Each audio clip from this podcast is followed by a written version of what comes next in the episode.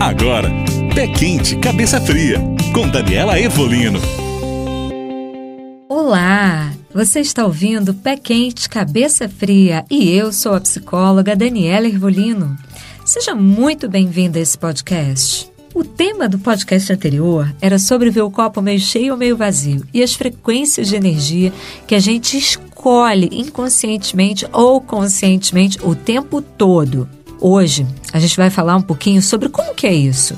Como que eu posso fazer para ver o copo meio cheio? Devo brincar de poliana?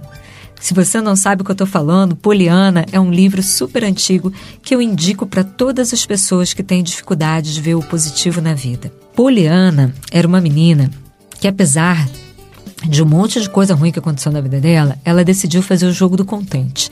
Ela sempre buscava algo positivo para ver na situação.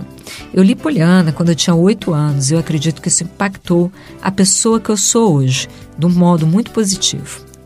Eu me lembro de uma passagem do livro onde a Poliana queria ganhar uma boneca de um caixeiro viajante que passava na cidade dela. E um dia ela chegou em casa correndo, veio correndo da escola, doida para ver a boneca que o caixeiro tinha passado naquele dia para deixar. E a hora que ela chegou na casa dela tinha um par de muletas e não uma boneca.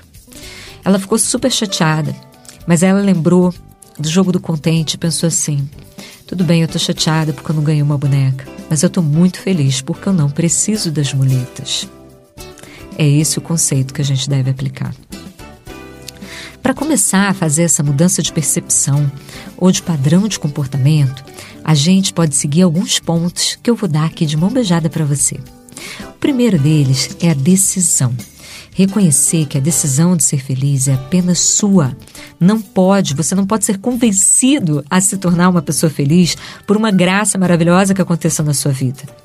A sua decisão de ser feliz é que vai trazer essa graça para sua vida. Essa decisão é apesar de estar vivendo um momento ruim.